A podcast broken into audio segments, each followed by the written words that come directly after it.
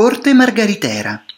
A San Martino una corte margaritera, margheritera, rammenta un'attività molto antica risalente già al XIII secolo e molto praticata, quella della preparazione e della lavorazione di palline di vetro di svariati e smaglianti colori, chiamate appunto margarite.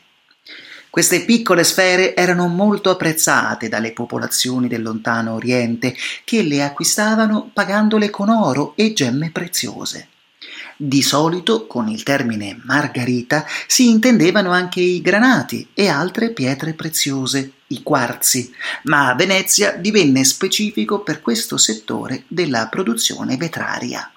I margariteri erano tenuti a comperare il materiale vetroso solamente a Murano, in origine erano uniti ai perleri, fabbricanti di perle o perlai, ma si divisero da questi nel 1500.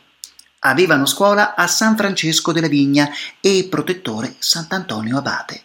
È da menzionare che di queste perle si servì anche Cristoforo Colombo nel suo secondo viaggio verso le Indie per rabbonire gli indigeni e accaparrarsi merci molto preziose.